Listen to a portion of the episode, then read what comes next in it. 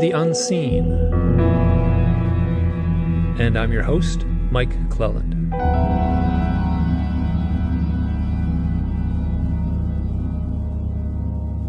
Ryan Sprague is a fellow podcaster, fellow author, as well as my friend. He wrote a book titled Somewhere in the Skies with the subtitle A Human Approach to an Alien Phenomenon. And during this interview, we talk a lot about that book. And Somewhere in the Skies is also the name of his podcast series. And we begin the interview with some podcasting talk. We compare and contrast some of what's involved with creating an online radio show like this. And his show is very similar to the show you're listening to right now, my show. Now, this part of the interview might be a little off topic as far as the paranormal, but it doesn't take long until we're up to speed and we start digging into Ryan's work and research, which is very interesting.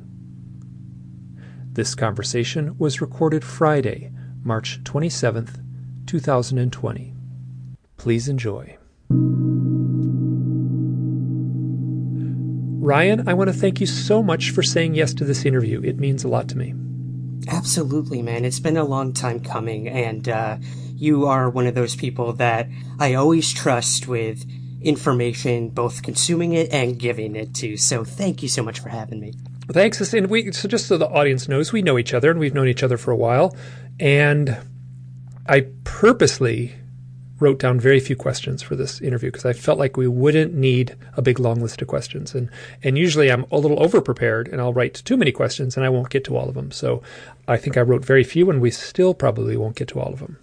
Yeah, the such is the phenomenon, right? hey, it is March 27th, 2020 and you are living in New York City in what may be the strangest chapter of the city's history. What is going on? What's it like being there?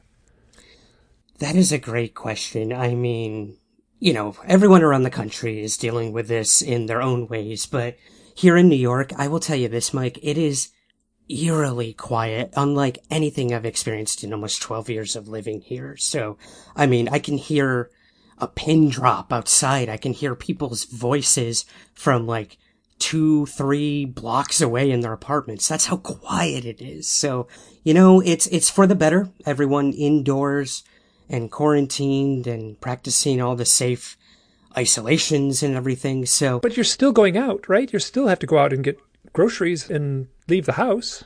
Oh yeah, I mean, I think a lot of people picture it as some sort of Thunderdome, you know, scenario. But no, we are allowed to leave. We are on a a quote unquote lockdown, but you know, groceries, doctor's appointments. Um, you can take your dogs for a walk or take your your significant other for a walk, as it were. But um, you might be questioned. There is a lot of extra law enforcement out right right now trying to um, stamp down on that, and I don't blame them. I, I think it's for the better, and um, I'm just taking it one day at a time. I'm as I'm sure you are, and everyone else.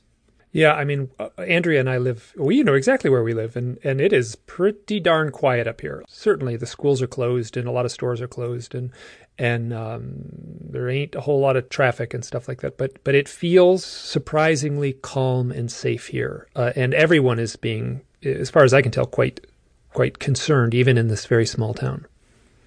Yeah, and I do feel the same here, Mike. You know, at first we got a lot of flack for people still congregating in parks and basketball courts and and everything else, but I have been seeing people taking this very seriously, helping one another out, and uh, yeah, there's a lot of a lot of beauty going around the world right now uh, with such a horrendous thing happening, and that's kind of all we can ask for at this point.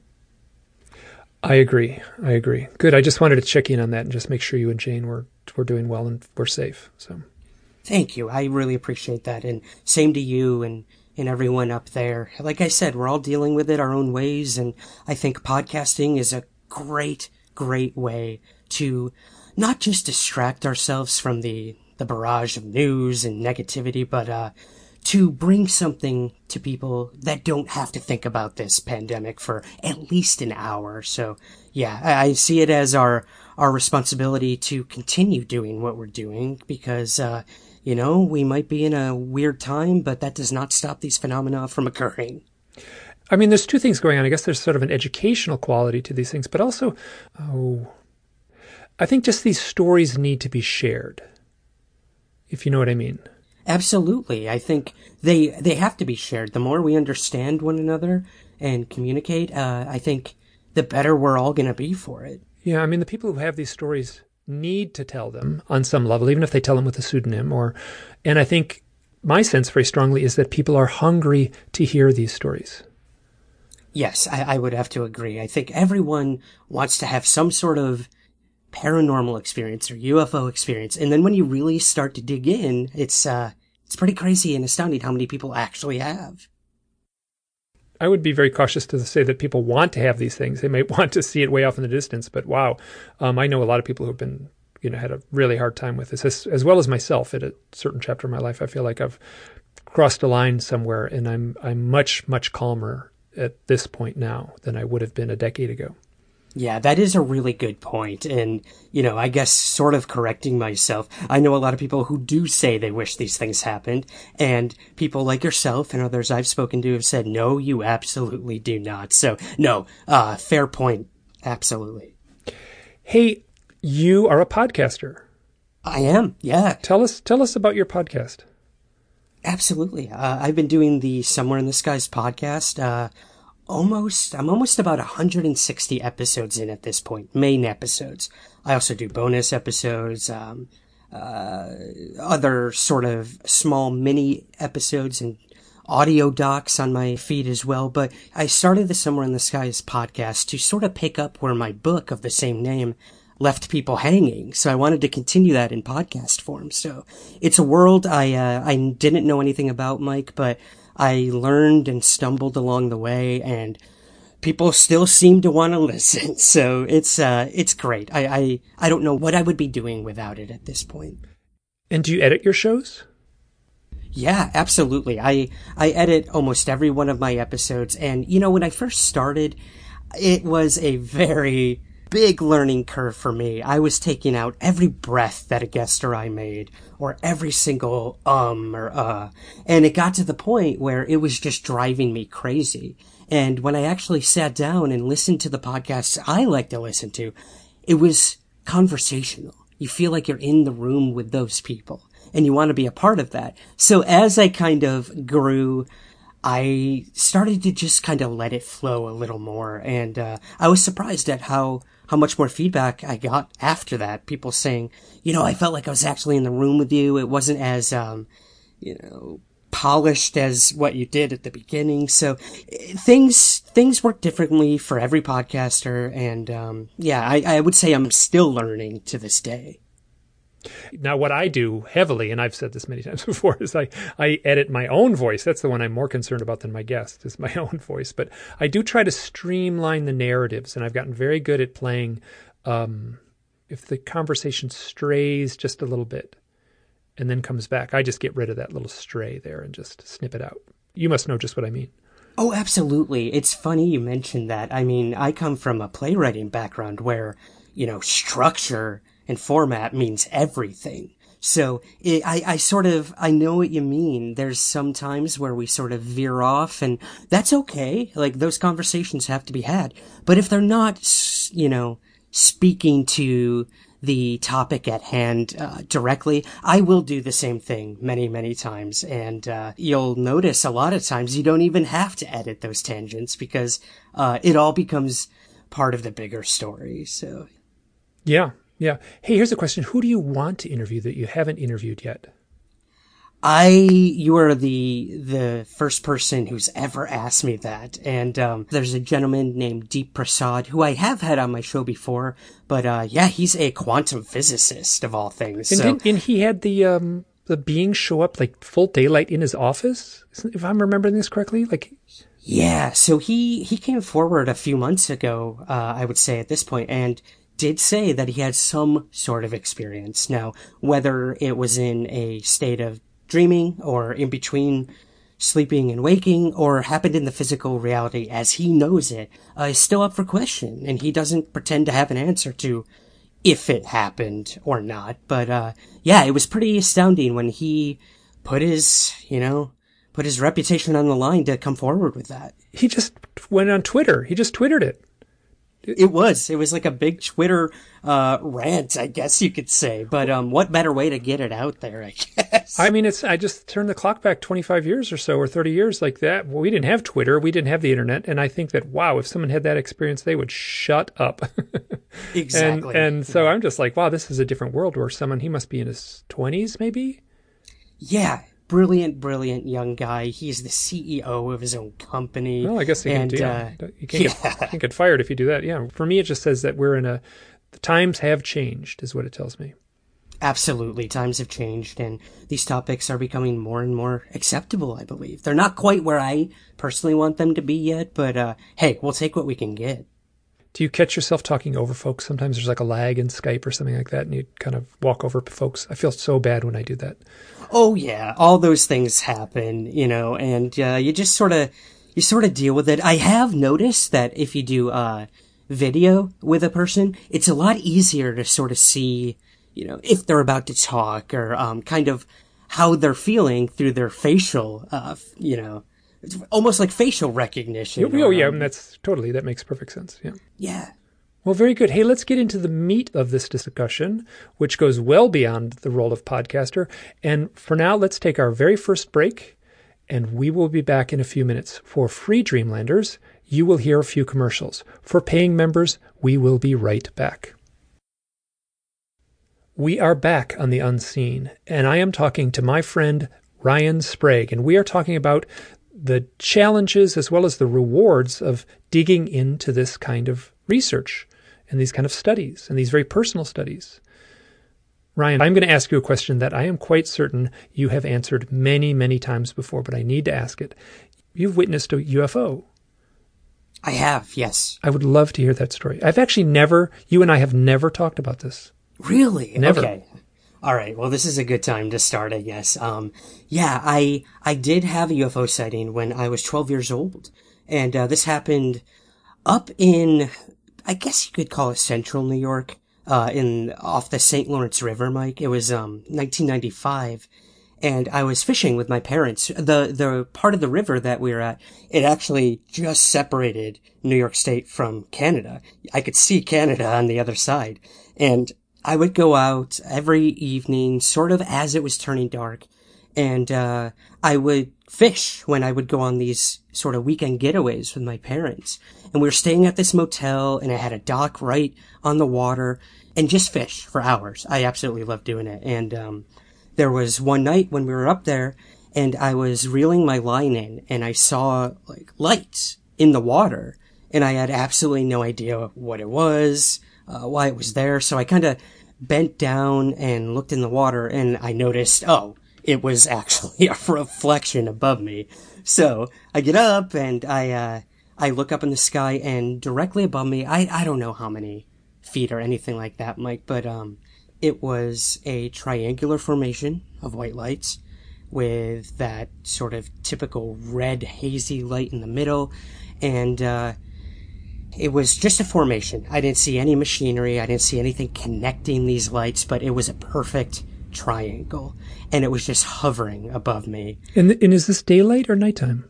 This is, it had just turned dark. So I, I would go in from fishing when it turned dark. I just didn't like being out there at night. And yeah, it, it terrified me. I had absolutely no idea what I was looking at. It made no sound and there was nothing. I could just kind of hear the water hitting the dock at that point whatever this thing was above me. There was no uh, sound or propulsion, anything like that. And I, I kind of just stared up at it for God, I don't know, maybe it was like a minute or two. Felt like forever, but um, I yelled for my dad to come out to see this thing. I, I could like literally see him in the motel. The door was open. I could see his feet on the bed, and I started yelling for him to come outside to see this thing. And I'm not kidding you. He gets up and he starts rushing out. He thought maybe I fell in the water or something.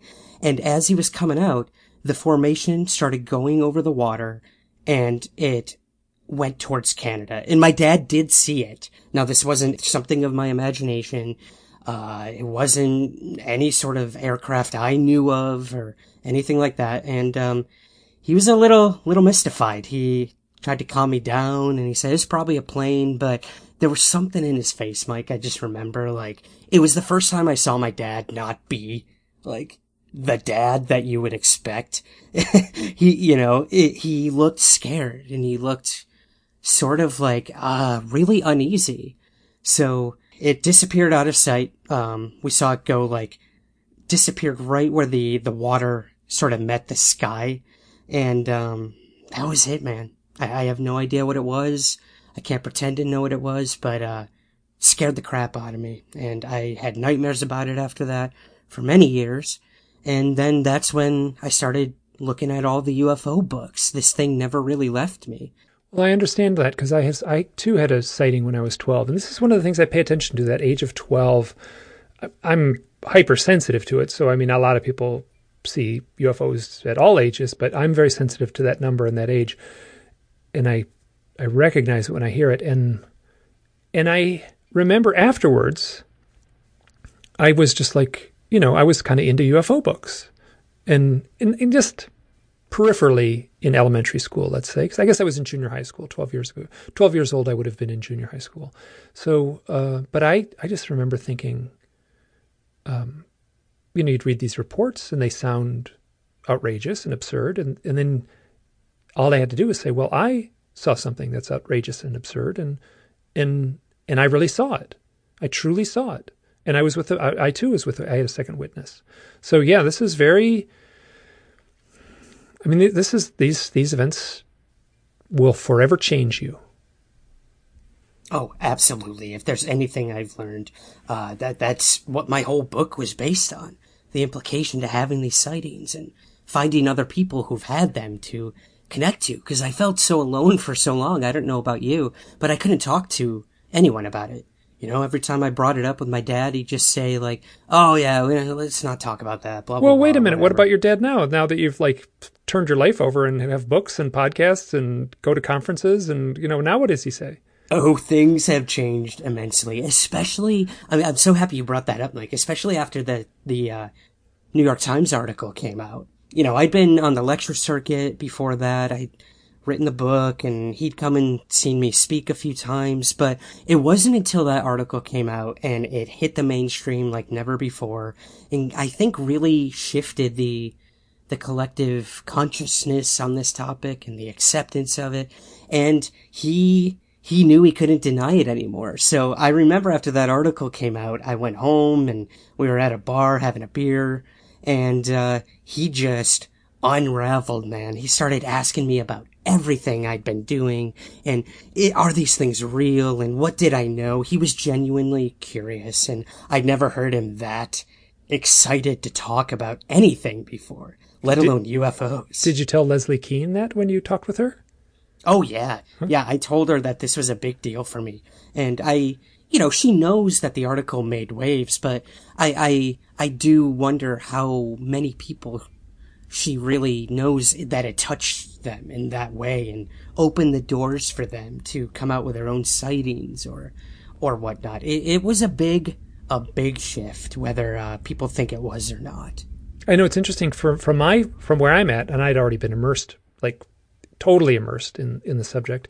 It wasn't that big of a deal for me, and I and I was just like some like tic tac thing and like come on you know like i'm talking to people who've had like these outrageous spiritual awakenings and and had these mythic trippy transcendent life altering experiences with with some force and and and i'm i got to be really careful what i say because i'm going to sound all jaded or something like that but I, I i can't get all that excited about people who see you know a seeing an object in the sky I I completely understand what you're saying, Mike. I too I've heard so many stories that you know are far more dramatic than the Tic Tac UFO and everything. And what I try to keep in mind, at least for myself personally, is this is one event and one angle that a certain I would say investigative group is looking at when it comes to military sightings and encounters and uh and one narrative. So like you, I try to stress to people, yeah, Navy pilots saw a UFO. I've got a hundred more cases to put on top of just that one, as I know you do. Thousands at this point for you. So it's interesting. Um, I think for the the people who don't look into this topic as much as we do and live and breathe it every day, uh, they have to take it very bit and parcel, and uh, I, I I don't blame them for that. I, you know, if it all came out, you at once, it could overwhelm people. So hopefully, one person at a time, these stories will start to make sense, and uh, we can all start talking about it more. I know. I feel like I've I feel like I've distanced myself from the mainstream UFO kind of research community in a sense. I'm uh, this is incredibly personal for me doing this kind of stuff, doing this podcast, doing the books. Like I wanna I wanna go into the deepest waters, and I, I'm sure I've been you know way off base at times as far as the the, the threads I've pulled on, and and I'm certain I've gone down some blind alleys. But this is personal. This is I'm selfish. This show I'm doing right now is selfish. This is for me. This show, the books are for me, and I'm I'm gonna do my own research to satisfy myself. I'm not going to try to satisfy the New York Times. But, you know, it's all fair and good that they, they put those articles out there. Hey, I'm going to take us onto our second break. This is a really good spot that we're going to do it a little bit early. I'm going to take us out on our second break. For free Dreamlanders, you will hear a few commercials. For paying members, we will be right back. We are back on the unseen, and I am speaking with my friend Ryan Sprague, and we are talking about his research and his book, Somewhere in the Skies. I want to ask about one chapter. I read the book when it came out, and I just reviewed it the last couple days just before talking with you now. Chapter 12 is titled A Mother's Prayer. That story really shook me up, and at the same time, it, it sort of represented exactly the strangeness I was trying to articulate just before the break. Yeah, could you talk about that chapter? Absolutely. This this is one of those chapters, Mike, that uh, really left a lasting impact on me. First and foremost, because I am still working with this experiencer on her developing experiences. But this was sort of her initial experience. It happened in 2006 in Michigan. And she actually lives right near the water, you know, Lake Michigan. And she was taking her dogs out one night for a walk and they wouldn't leave the porch. And they'd never really done anything like this before, acted this way they were just very hesitant to leave the porch. So she thought maybe there was an intruder on the property or just something weird was going on. So she, you know, put them up on the porch. She went down herself and started looking around. And then she saw above her there was this triangle just floating effortlessly right above the tree line. And she stopped in her tracks and she could not believe what she was seeing. She starts yelling for her younger daughter, Jennifer, to come outside as she's watching this triangle hover over, directly over their house. And Jennifer, her daughter, she comes out and they're both looking up at this thing. And it was, this is where her story really caught my attention. So Patty's looking up at this triangle, just hanging above her, and she could hear like this low humming or whooshing sound as she called it. And she looked over at Jennifer She's like, can you hear that? Can you hear that? And she's like, no, I don't hear anything. I don't know what you're talking about. And then she starts hearing it again, this whooshing, whooshing, whooshing. She's like, how can you not hear that? And she looks over and Jennifer has her ears covered. Within seconds of saying she didn't hear anything, she had her ears covered. It said whatever it was, it was unbearably loud. So I don't know what that was all about, but they were both having different perceptions of, at least with hearing, what this craft was doing. And uh, Patty remembered feeling very euphoric as she looked up at it, very calm. This was a beautiful experience. And she looks over and her daughter is just petrified. And she felt threatened and like this was the scariest thing ever. So they had completely different experiences looking up at the same thing. And uh, the triangle darted off and disappeared. Now she did get some photos of this thing. She ran in the house, got her camera, came out, and there are photos of this triangular formation of lights. And have and have you had a chance to review those photos? Yes, they're very compelling. Now, if I'm able to get them uh, from Patty to share with listeners, uh, I will definitely post them at some point. Uh, I just don't physically have them with me, but they were very intriguing, Mike. I'm not going to lie. Some of the best UFO photos I've seen. Again, no structured craft in terms of machinery, but the formation was just, uh, whatever it was, was not a conventional aircraft by any stretch of the imagination that I know of or she knew of. Um, but yeah, that was sort of just the initial experience. They went inside and talked about it for a little bit, but it was a few weeks, I believe a few weeks later when her younger daughter, uh, was getting out of bed to use the restroom one night and she goes out into the hallway to go to the bathroom and she sees a figure right in front of the hallway where the bathroom was. And she thought it was her sister. So she starts saying, you know, or can I go in? Can I go in? And whatever was in the hallway turned around and it was a gray. But just to put it in simple terms, it was a alien gray as we know them, prototypical big eyes, big head, small body, but it had a, a robe on. It was completely clothed. It had a huge hood over it and it was just staring at her and she didn't know what to do, Mike. She just panicked. She was frozen and then she darted into her room, got under the covers and, uh, stayed under there, just hoping that whatever it was would go away. And then she heard something coming to her room and again, petrified, didn't know what to do. And then the covers came down off her bed. Someone pulled the covers down and it was her mom. Thank God it was her mom. Uh, her mom asked, what's going on? Are you okay? Are you okay? And she couldn't say anything. Again, she was just sort of frozen. And behind her mom, she could see this being, this figure, come into her bedroom and silently just survey the area, walking around as if it didn't care that the mother was there or if it were to be seen by the mother, and it just wandered the room looking at everything. Finally, the mom says goodnight, she leaves the room, and the being follows the mom out. After that, it just got crazy, Mike. They started having experiences of high strangeness in their home. Uh, poltergeist like activity was happening. The electricity would go out at times. They'd see orbs. They would see everything you can think of. Um, an electrician even came out to the house to fix the electricity one time and he was up there fixing it and he saw a UFO above the house. Oh, that's not in the book. That that part's not in the book. That part is not in the book. She shared that with me afterwards. Um, and he saw it and he left and said he was never coming back. He'd send someone else. So, yeah, man, it's a crazy story. It's terrifying. Um, but I'm still working with Patty to this day. I mean, she's still having weird stuff happen in the home. Um, sightings of beings, sightings of dark figures, UFOs, everything you can think of. So this was a tough one, man. It was a really tough one to get through and to sort of try to make it somewhat cohesive in terms of putting it in a book. But I will say this, these events usually are very messy and uh, sometimes that's the only way we can record them.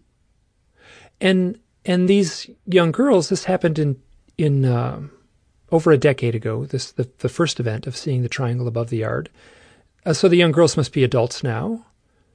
Yes, yeah, they're both grown up. I believe one of them, the older one, has a a daughter now. Um, they've all moved out of the house and have their own families. So this is hard. The mom is stuck in the house where all this happened and is still having experiences. Whereas the daughters, they were willing to be quoted in my book and talk about the experiences, but then no more. Like they, they wanted to forget about all this, Mike, whereas the mom sort of accepted it, embraced it, and is still trying to figure it out. Yeah. Yeah. Now here's a question. Do you feel a responsibility when you write these stories? I mean, here, let me ask it again. Yeah. What is the weight of that responsibility? That's a better way to say it. It's huge. And, you know, when I first started inquiring with people like, oh, can I put your story in my book? Um, I think it'll be cool. People will like it. Uh, but that was about me. That was my interpretation of it. They're on the other side of it saying, who is this guy? Um, if he puts me in his book, like, that's it. There's no turning back after that. Your name is out there. I refuse to use pseudonyms in the book. Uh, that was something I wanted to do from the very beginning. I wanted people to own these experiences and talk about them and sort of shed that ridicule factor. Tell people it's okay to talk about it.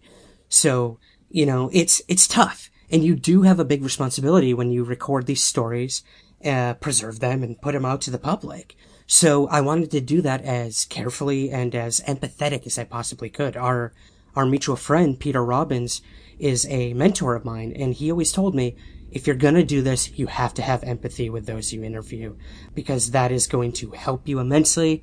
It's going to keep you open minded, uh, and it's going to, it's going to give you more answers than I think, uh, you could ever truly get by just stating the date, the time something happened, and then move on. I really dug into these people's lives, Mike. I mean, I was asking all their family members about what did you think of this person after this happened? Or how did it change your home or your family life or your religion or, you, you know, just the way you handle yourself in public? I wanted to know everything about these people.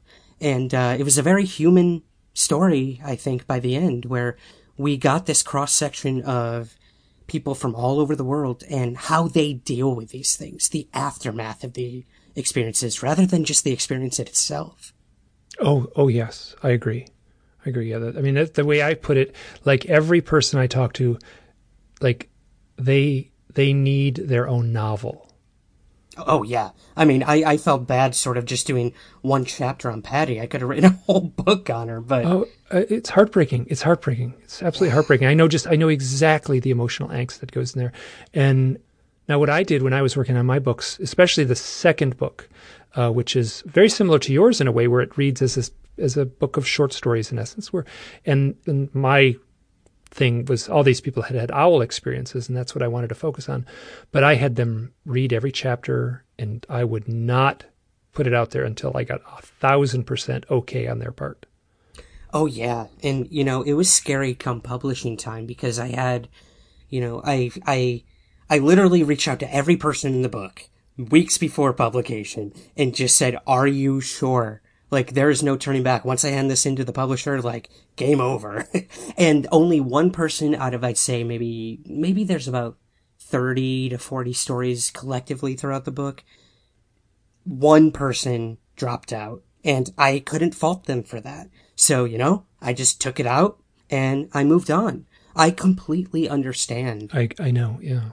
Yeah, so I, I'm lucky that only one person did that, but you know, it's, you do have a responsibility. And once the book's out and it's out there, there's no turning back. Just before we started this call, I sent you an email with uh, an excerpt. And this is Patty's story. This is the woman in the chapter A Mother's Prayer. And and if you could read that quote, it's just a few sentences long, maybe a couple paragraphs. Absolutely. Yeah, you did send this to me earlier. I've got it pulled up here.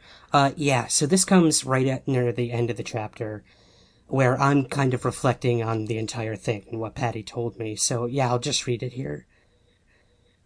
Her final words mirrored those of so many others I've come across when explaining the impact of their experience. She said, quote, These events have had an extremely profound effect on me and how I look at the world. You can't ever go back from the way things were before. It most definitely changed me. End quote. The story of Patty, Jennifer, and Jessica left me at odds, not with their testimony, nor my personal beliefs concerning their deeply intrusive and emotionally draining experiences, but with the clear indication that these women, along with so many other people, were experiencing some of the most profound events a human could. The interaction, whether they liked it or not, with a possible non-human intelligence, presence, or energy. And as with many other experiencers, they tried desperately to piece together an unsolvable puzzle. We are confronting an unsolvable puzzle.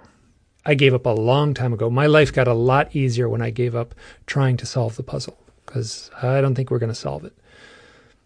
I would have to agree. It's also one of those puzzles, Mike, where you don't even look at the picture. You're doing it the other side. And I think once you finally piece it together and turn that thing over, you might get the answers you wanted or the picture you wanted, or you might not. So, yeah.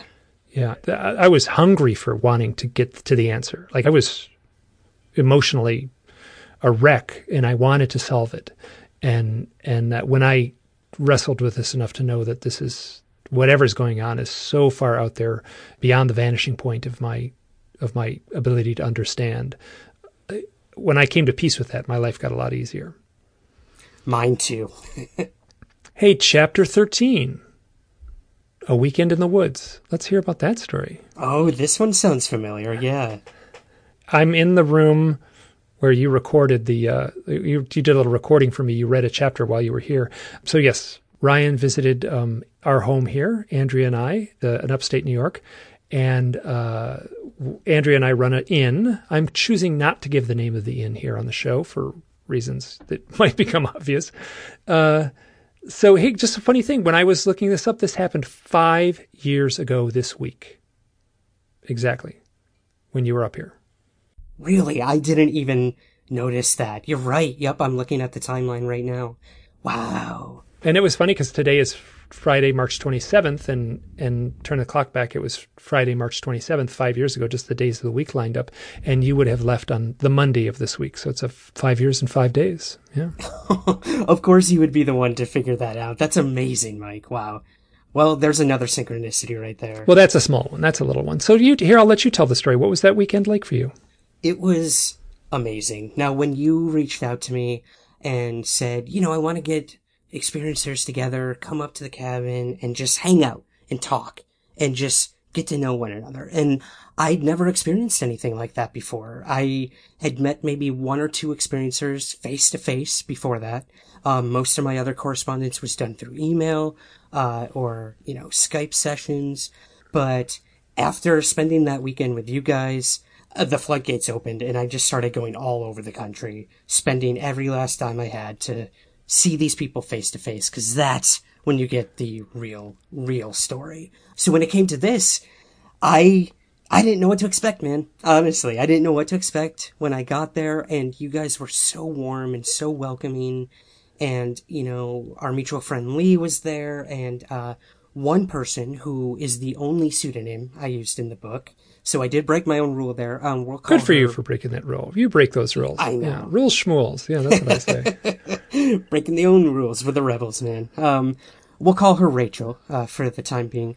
And um, yeah, we all hung out and got to know one another. My my girlfriend Jane joined us as an outside eye to all this. She's interested in the topics, but she has no true stake in it. Like Here, let me saying. let me butt in. Let me butt in. Yeah.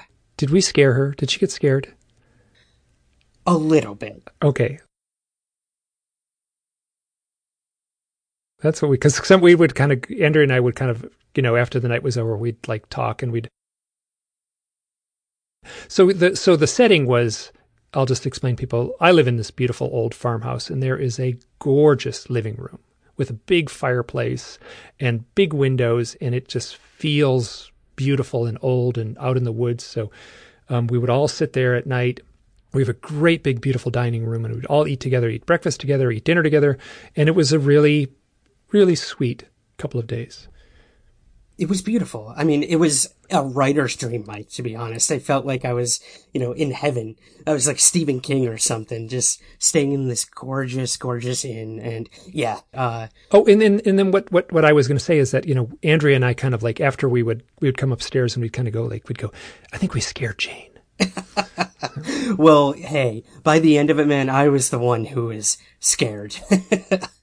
um, now, if anyone reads this chapter in the book, I do go into um, detail of your different experiences you've had throughout your life, weaved into sort of a present narrative as I'm experiencing this weekend with you guys in the woods.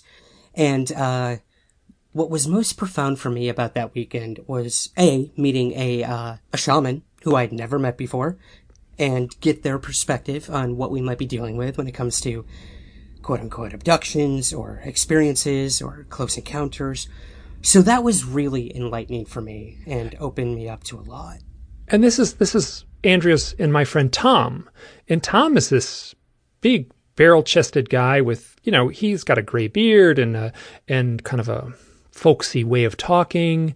You know, he sounds like Will Rogers when he talks. And he's, you know, comes in with, you know, a flannel shirt and blue jeans and, and work boots and and uh, he's a remarkable guy. He's really a remarkable guy. And what what I remember is I could sense he knew what was going to happen because he you could see some of Tom's tattoos on his arms and stuff like that. And finally, as the night wore on, he was like, "Well, I'm just going to do it." And he took off his shirt and showed his back. And I remember you just like you were thunderstruck. I was astounded. Yeah. it, it was a work of art. I'll leave it at that. And I'll I'll try to describe it visually. It was it's a, it was a circle design, and it was around the edge of the circle were all these kind of interwoven beings, basically. You know, there were animals and animal spirits, and in among all those animal spirits and such like that were gray aliens. Yeah, it was very unexpected, but you know, what better way to sort of hit someone and resonate than to just do it? Just get it out there. And he did. I, I, will be honest. It was, it was amazing. And, um, I don't remember if it was that night, Mike, or the following night. I remember it was you, me, and, uh, maybe Lee were by the fire and, uh, Jane had already gone to sleep and I was getting tired and I headed upstairs and I got into bed and I just remember at some point in the night waking up and I heard a tapping on the window on the second floor of, your inn, and I had no idea what it was. I'm like, is it a bird? Is it a branch? You know, it was windy. It was winter. Maybe it was tapping the window. I had no idea, but it woke me up out of a very deep sleep. Just this small tapping. And then I had what I can only describe is almost an out of body experience. I remember looking down at myself and seeing myself get out of the bed and go to the window. And then that's when I dropped back in my body and I was terrified of whatever I was going to see out the window. I had no idea what to expect, but I legitimately, Mike, thought I was about to have an experience. And it did, you know, it hit me in that way because I was spending the weekend with all of you who have had some similar, but mostly different experiences. And I thought, this is it. This is how it's going to happen. I can't believe this is happening.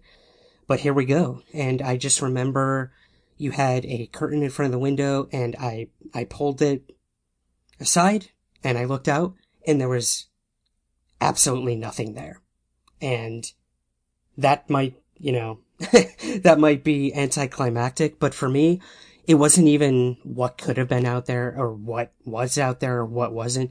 It was the most powerful moment of being in the shoes of an experiencer I'd ever felt. Now, I'm not saying anything was out there, but I was scared for my life that I was about to have my paradigm shifted and my entire reality change uh, that night. And luckily for me, nothing was out the window. And I just remember getting back into bed and falling asleep and just waking up the next morning and I could not wait to tell Jane what had happened. And, um, I kept it to myself for a little while. I don't think I shared it with you. You did not time. share it with me. I didn't read it until I read it in the book. Andrea and I both read it and we're like, you know, hey, like, you didn't even tell us. You didn't. well, I didn't know how to deal with it. I, I wrestled with it for a while, even to put it in the book because it almost seemed boring from a reader standpoint. I'm like, well, nothing happened, but I can't stress to you enough, like, how immediate and just otherworldly it felt in those moments where I thought, oh my god, I'm about to have my first experience with a possible non-human intelligence. So, yeah, it was, it was interesting. I'm glad you got to read it in the book for the first time. so I, so just that room, that room. So we run an inn, and I'm not going to use the name of the inn. Um, I've been here a little over five years, uh, and Andrea's been here a year longer, and the inn is closed now, given the issues in the country. Uh, that room, that's the room. Every once in a while, a few times, people have sort of said, "Do do you have ghosts here? What's going on? What's what's going on?" And people see orbs in that room.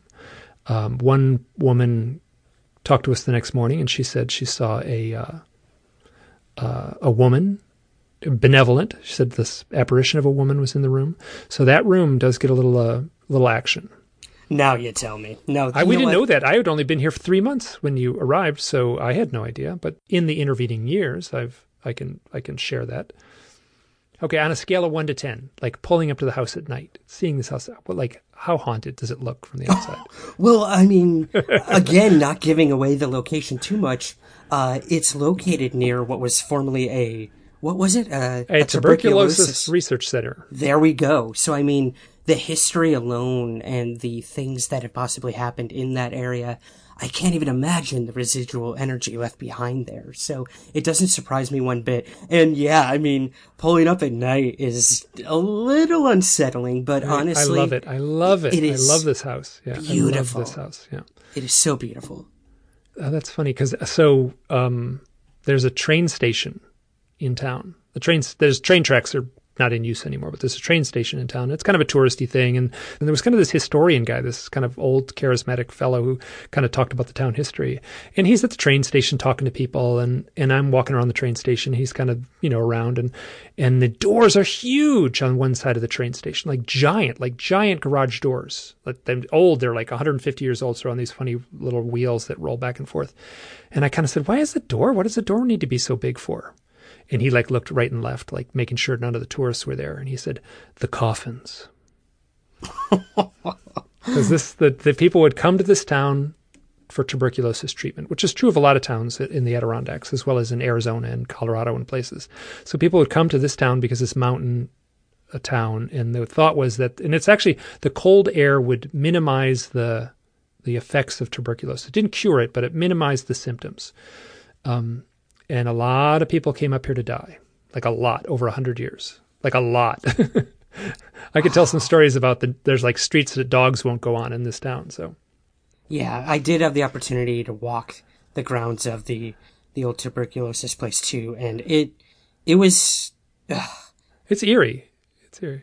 I ride my bike there all the time, and, and you ride your bike there at night. Let me tell you, it is like riding through a Stephen King novel. Yeah. Yeah, well, I felt like I was in a novel that night for sure. Hey, one there's one more story from this book. It deals with a fellow at a drive-in movie theater. Can you tell that one? That one I thought was so remarkable. Yeah, this is one of my favorite stories in the book. I've uh, become very close with the witness. Uh, we become good friends. He sent me most of his UFO library at this point, so uh, I I love this guy. Uh, Scott Santa, he's a retired radioman, first class for the, uh, the Coast Guard, a retired postal service worker. So he's had an interesting life, but, um, it was even more interesting back in 1974 when he had a UFO sighting. Uh, this happened in Cuyahoga Falls, Ohio. And he went to a drive-in movie with his friend. You know, they pulled up and they found their spot and they just wanted to pass a summer night away. And, um, you know, they're waiting for the movie to start, they're chitting and chatting, and his friend notices this object coming in from the distance behind, you know, the big movie screen that's out there. And it starts coasting this object towards the parking lot where all the cars are. And Scott said that, uh, when he looked up and saw it, it was solid black, it was chevron shaped, and it made absolutely no noise. And he also said that uh, there was this like feeling of uh, just energy, like a vibration going through his body as he was looking up at this thing. So they both get out of the car and they watch this thing slowly coast over the parking lot. And at this point, Mike, everyone is out of their cars, just like staring up at this massive thing in the sky. And uh, some people start freaking out and they get back in their cars to leave. But um, what was really interesting is nobody's cars would start. So you sort of got this almost close encounters of the third kind thing going on oh, where oh that's very common. That's very common. The cars won't start. Yeah. Yeah. So at this point it's um the object's directly above the parking lot and scott remembers feeling like time slowed down and everything around him was sort of hazy at this point. point. And um the weirdest thing about this and this is the thing that really stuck out to me, and I'm sure it will your listeners, is the thing disappears out of sight. Okay. It goes over the parking lot, goes off into a distant field and disappears. And what happens next? Scott goes to use the restroom and nobody in the whole damn movie theater, outside movie theater, is talking about just what happened. They're all just dazed and uh, sort of, you know, continuing to wait in line at the bathroom or getting in their cars and just starting to watch the movie. The movie starts and everyone just stayed and watched the whole movie. So I don't know if this was some sort of instant amnesia or what was going on there, but um, it just happened and nobody talked about what had just happened. They watched the movies, they all went home, and that was it. Scott didn't even really remember the thing happening until many years later when he saw a book with a UFO on the front and it triggered his memory and it all started flooding back to him. So he hasn't talked to that friend since that was with him. Um, he is wrestling with, you know, nobody else has come forward with this and I, people probably think I'm crazy or making stuff up, but I did have a really interesting development. I, I went back into all the old newspapers and everything at the time to try to see. Oh, right on for you. Right on for you. That's actually tough to do. Given if you got a, if your plate is full, that's a tough thing to do. You know, yes. So right on for you for playing the investigator. Well, I thought, you know, I had a responsibility to do that, but also it was for him because this weight was on his shoulders of I'm the only one talking about this or even remembers it. So I started sort of just asking people around on the internet, Facebook, Twitter, whatever. Like, was anyone in, you know, Cuyahoga Falls at this time and had something weird happen at a drive-in movie theater? And I'm not kidding you. Someone reached out to me and said that they were there or they were near there and they saw it. So that blew my mind. I was just like, okay. And now hopefully Scott can connect with this person and start to unravel it together. So yeah, this is a fascinating case, very powerful. And like I said, Scott and I talk to this day about it, and uh, we're still trying to find more witnesses. Well, good luck. I mean, yeah, so 1974 is a year that shows up a lot in my research. And, and I, again, I'm sort of self selecting and I'm probably looking into it too much because I had my own experience in 1974. So I'm very, very hyper aware of that year. And um, so, wow, that one, that one really that one was really unsettling in the book, that story. And you know what? Honestly, like I've heard every nuance in that story individually. Like one person can't start the car. Maybe a couple people don't talk about it. Two people see a UFO, they don't talk about it. One rec- remembers it years later. That is normal. But to have a whole drive in movie theater basically mimicking the single sighting. All the same things are happening, but with a huge group rather than just a few people in a car. That's that's that's telling. It's something. And this instant amnesia thing. I mean, have you come across that in your research, Mike? Like, all the time. All the time. Yeah, that, I'm finding that out more and more as I dig deeper into interviewing these people and going there. Um, I will ask them like, well, is this memory like, is this from a year ago or instantly. And I've had more and more people say, like, no, I didn't even think about it for 10, 15 years. And then one thing triggered it. So it's crazy. The human mind is a brilliant and beautiful thing, but I don't know, whatever these phenomena are, they are able to control it or have some sort of power over it. I don't know. I don't know. They have got their hands on some dial. Absolutely. And that's an unsettling thing to think that like your consciousness can be controlled by someone just as as easily as that. And there's flaws in it obviously like memories leak through, but wow, my sense is that that this amnesia is probably much more powerful than we think. And and my sense is I can't prove this. I'm just it's my gut talking here is that there's a lot of people out there a lot more than we would dare guess that have probably had these experiences and have no memory at all.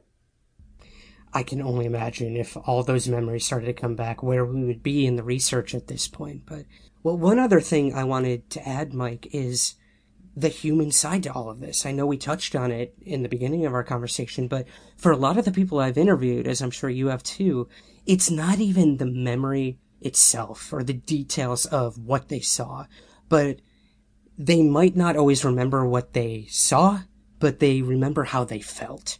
And that really, really changed the course of the research for me. That is the point where I wanted to focus on how these people felt during the incident, uh, before and even after, and what that has done to them, and how it's changed their lives, whether it's for the good or the bad. And trust me, it is a mix of both for every person. Uh, but yeah, that, that human side of all of this. Again, not so much who are in control of these craft, what intelligence lay behind these phenomena, but how is it changing us as human beings and putting that mirror back on ourselves? Exactly. You have a book titled Somewhere in the Skies. What's the subtitle of that book? It is a human approach to an alien phenomenon. So this is something that that I, as I said before, like there's a weight that comes with this research because you are telling someone else's story. And this is a story that is not quite probably, but most significantly impacted their lives to some degree. Some people are more impacted, some people are less impacted, but these experiences change people's lives. I say seeing a UFO is a transformative experience. After you see it, you have transformed. You are no longer the person you were before. Totally. I mean, I, after my sighting, my life went down a path that I never expected or even wanted. I'd never thought about UFOs before I had that sighting. And now, look at where we are today having this conversation. So, here's a question for you. Um, totally speculation. What's your sense? Do you feel that maybe somewhere there was a grand chess player that could look forward and backward in time and saw you on that dock, or had you picked out on that dock, and placed the chess pieces all in place so that you would have that experience, so that you would write that book? That is very possible. I mean, is there some sort of architect behind all of this? I, I truly don't know, but, you know, I, I've always sort of lived my life as, you know, one day at a time and, uh, you know, be as it may. Um, but the more I think about it, the more I do wonder, like, was this some sort of initiation into this bigger picture of what my life could be? Like you said, these things are deeply personal. And at the end of the day, I'm in this to find answers for myself as well. It is a very selfish pursuit, uh, in the best of ways. So maybe, maybe this was a way of saying, look, we're here.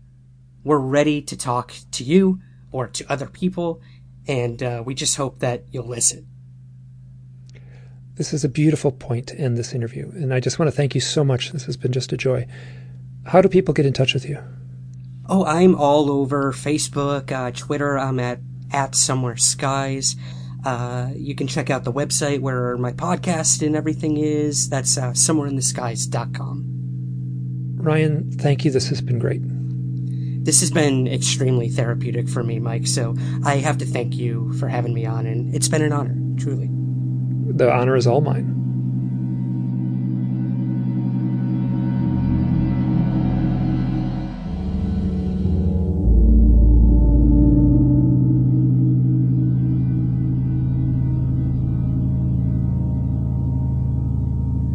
This is Mike, and I am chiming in after the editing. Now, what you just heard was the end of our formal interview, but I'm going to sneak in just a little bit more of our conversation because uh, we didn't turn the recorder off, and, and both him and I kept on talking. And, and I'm going to add a little bit of that here, and this is what happened right after we said our goodbyes. Here goes. Right on for us, podcasters. Nice, man. We hey, did um, it. hey, before we leave, I just, you know what, I may tack this on at the end. Sometimes I do a little outro. I just Yeah, want to ask this one question.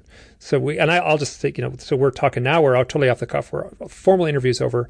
You are part of a TV show, Mysteries Decoded. How's that going for you? Uh, it's great. It was an experience that I never really anticipated, but uh, I'm sort of taking it one one case at a time. So far on the show, I've been able to investigate Roswell from a fresh perspective. Uh, who would have thought there would still be things we could learn about the Roswell incident? But we did find some interesting stuff, and then I also got to go to Area 51 in an episode, which was another Wait a minute, you bucket just list. just the outside. You didn't go inside, Just right? the outside. Okay, okay. yeah, yeah, yeah. Of course. I should make that very clear. Yes, I did not storm Area 51. God bless Um, you for that. Yeah, and, uh, you know, we're continuing to look at some more mysteries in another season. Uh, I can't quite talk about what yet, but, um, hopefully I'll have some news on that soon. But it's been a really, really interesting thing to see how, you know, television handles these topics, Mike. And as we've seen in many other cases, it's not always with the best of intentions or the best light on those involved. But, uh, I will say this has been an extremely positive experience for me. The people making the show have nothing but the utmost respect for what we do and for the people experiencing it. And they just want the facts. And I really respect that and appreciate that. And I can't wait to see what we come up with next. Have, do people has anyone recognized you? Like you're the guy from that show? Uh, you know, I will get messages every now and again, uh, people being like, oh, you're on TV right now, or, um, aren't you that guy? But, you know, you, you take it with a grain of salt, um, and don't let your ego get ahead of you. I'm just, I'm just amazed that people are willing to, um, hear what I have to say and, uh, follow me on my pursuits. That still shocks me to this day, but, um, it, it's fun. It's fun when you get those messages, you know, even Oh, I if you have Yeah, a yeah, bad yeah. day or, um, things aren't going your way. A message like that saying, Hey, I dig what you're doing and it was cool to see you up there doing what you do. I've had, you know, high school friends reach out to me that I haven't spoken to in 20 years and they're, they're saying, Oh my God, you're on TV right now. So it's a way to connect with people. I love it. I love it. And, um, yeah, again, it's, it's a journey in itself and I'm just along for the ride. Good. And yeah, and as I've said a few times in the show, and yes, there's a responsibility, but you and I have a responsibility. Yes, you know, if we're going to be given that platform to do this, we have to do it in the most honest way we can and the most empathetic way. And just remember, like, what the end goal is. And maybe it's to find answers. Maybe it's just to have this journey, just to keep those things in mind. Right on. Right on for us podcasters.